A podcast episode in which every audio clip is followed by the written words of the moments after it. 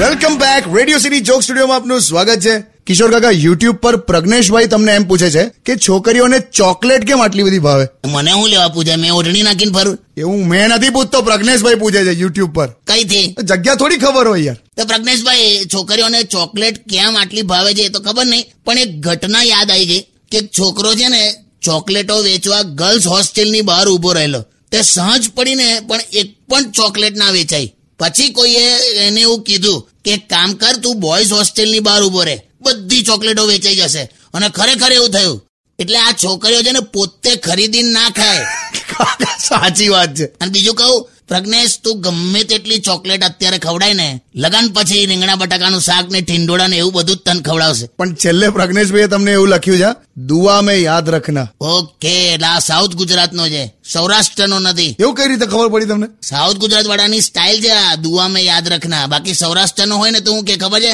માવા મેં ભાગ રાખના સ્ટેટ ઓન વિથ કિશોર કાકા on on radio city ninety one point one Undian. Radio